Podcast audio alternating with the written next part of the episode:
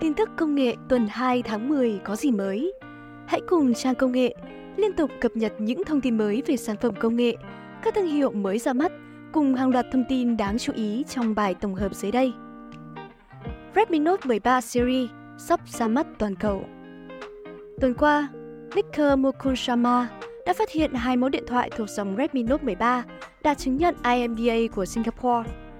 Một biến thể có số module 2312DR2ABG và đây có vẻ là Redmi Note 13 tiêu chuẩn. Đối với module 2312RA50G, có thể là Redmi Note 13 Pro hoặc Redmi Note 13 Pro Plus.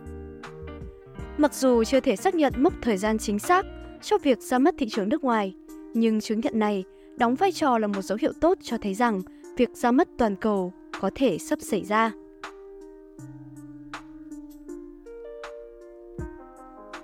Google Pixel 8 Pro là điện thoại có màn hình tốt nhất thế giới. Google Pixel 8 Pro, điện thoại cao cấp nhất của Google mới ra mắt, đã giành được vị trí hàng đầu trong bảng xếp hạng màn hình hiển thị DxOMark. Pixel 8 Pro đã giành được điểm số cao nhất trong bảng xếp hạng toàn cầu, xuất sắc về cả khả năng đọc và màu sắc hiển thị.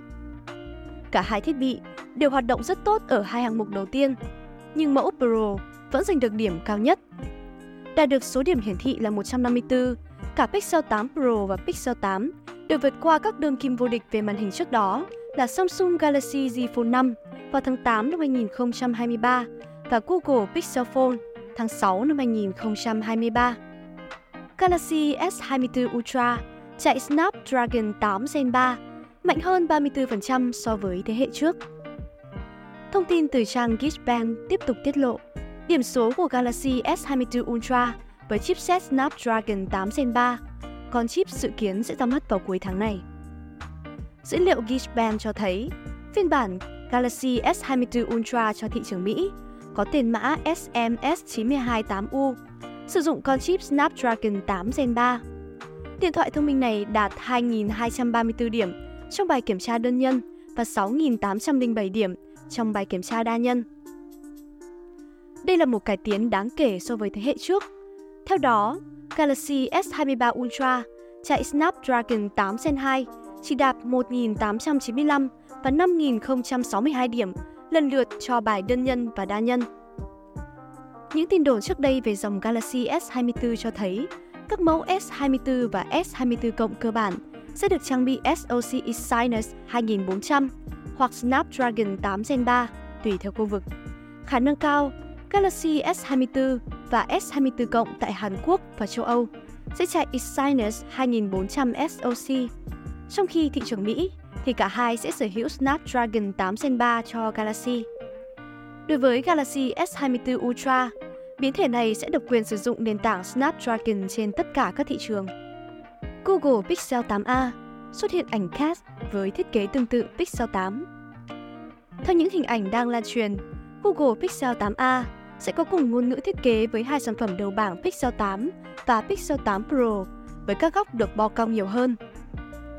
Về tổng thể, Pixel 8a có kích thước dài nhân rộng nhân dày, lần lượt là 152,1 x 72,6 x 8,9 mm. Điều đó có nghĩa là nó sẽ có kích thước gần giống y hệt với thiết bị tiền nhiệm Pixel 7a có kích thước 152 x 72,9 x 9 mm sau đó, kích thước màn hình của 8A sẽ vào khoảng 6,1 inch với các cạnh viền dày hơn, cùng với camera selfie đục lỗ đặt ở chính giữa màn hình. Ở mặt sau, máy sẽ được thiết lập hai camera tương tự Pixel 8 cùng đèn flash LED. Cuối tháng 8, cơ sở dữ liệu Geekbench phát hiện một thiết bị mới có tên mã là Google Akita, được cho là của Pixel 8a. Theo dữ liệu này, Pixel 8a sẽ được trang bị bộ vi xử lý Tensor G3, phiên bản chưa được ép sung và GPU Mali G715, cùng với 8GB RAM, được cài sẵn hệ điều hành Android 14 khi mở bán.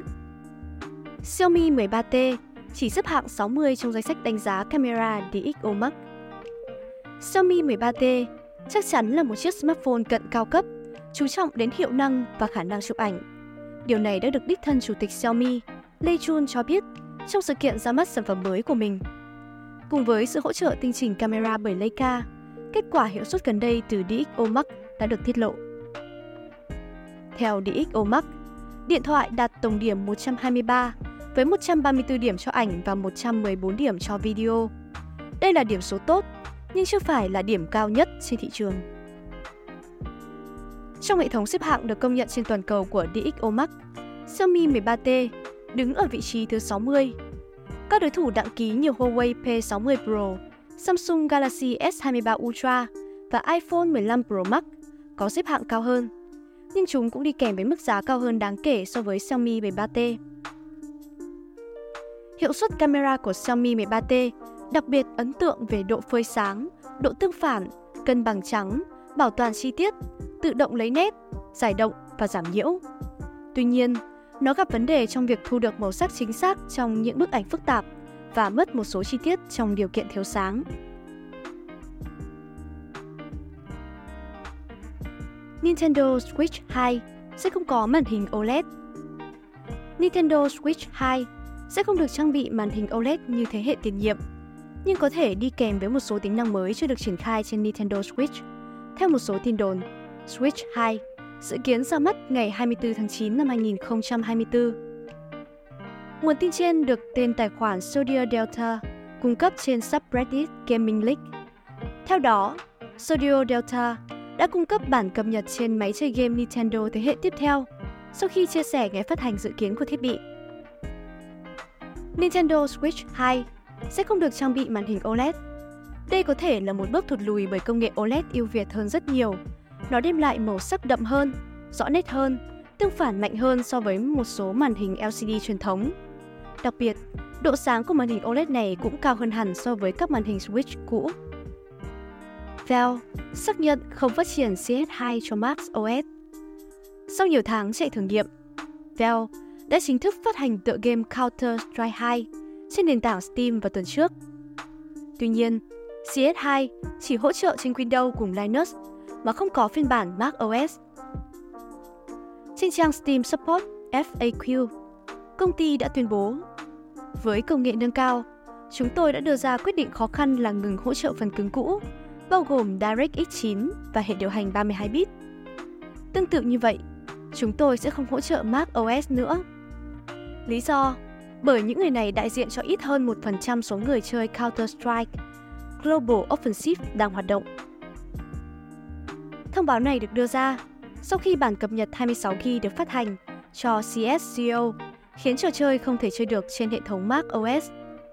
Mặc dù Valve đang hoàn lại tiền cho người dùng Mac khi nâng cấp tài khoản Dream Status, nhưng điều đó cũng đồng nghĩa với việc chấm dứt hỗ trợ và không phát triển chính thức cho một trong những loạt trò chơi lâu đời nhất trên thiết bị Apple. Giống như CSGO, Counter-Strike 2 được phát hành và chơi miễn phí dù Valve cũng cho phép người dùng nâng cấp lên Prime Status nhằm cung cấp các máy chủ và vật phẩm đặc biệt với mức phí thanh toán một lần là 15 USD. Hiện, đây là trò chơi phổ biến nhất trên Steam